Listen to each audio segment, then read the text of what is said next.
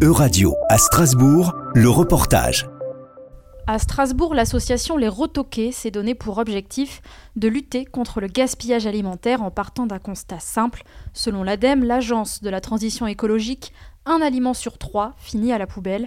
Claire Garder est la coordinatrice des Retoqués. À Metz se trouvait une conserverie. Elle s'est dit en fait, euh, je pourrais reproduire exactement le même projet, c'est-à-dire récupérer les invendus de maraîchers locaux, les transformer en conserve et les revendre en circuit court à Strasbourg.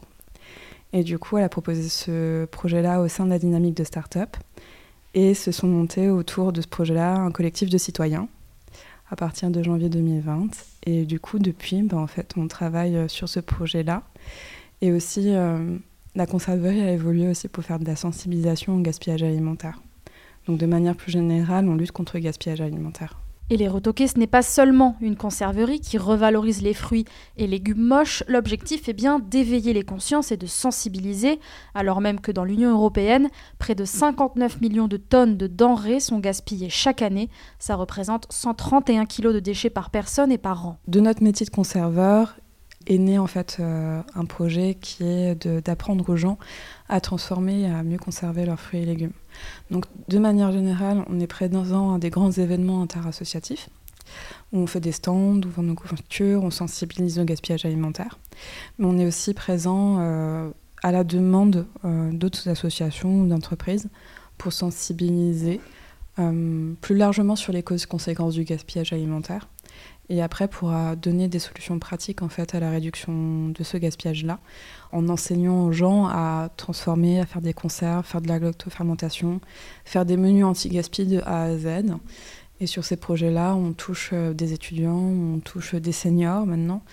Donc euh, on essaie d'être le plus diversifié possible et toucher le plus grand nombre de personnes catégories socioprofessionnelles et âges confondus. Par ailleurs, depuis cet été, l'association bénéficie d'un financement européen par l'intermédiaire du FSE, le Fonds de solidarité européen. Le principal objectif du FSE, c'est de donner un coup de pouce, ce qui veut dire que derrière, euh, le projet doit pouvoir se pérenniser de lui-même et du coup, le projet doit pouvoir euh, être assez euh, rémunérateur pour que le poste soutenu puisse se pérenniser et oui, en fait, sans cette aide-là, bah, mon poste de coordinatrice qui est difficilement finançable par ailleurs.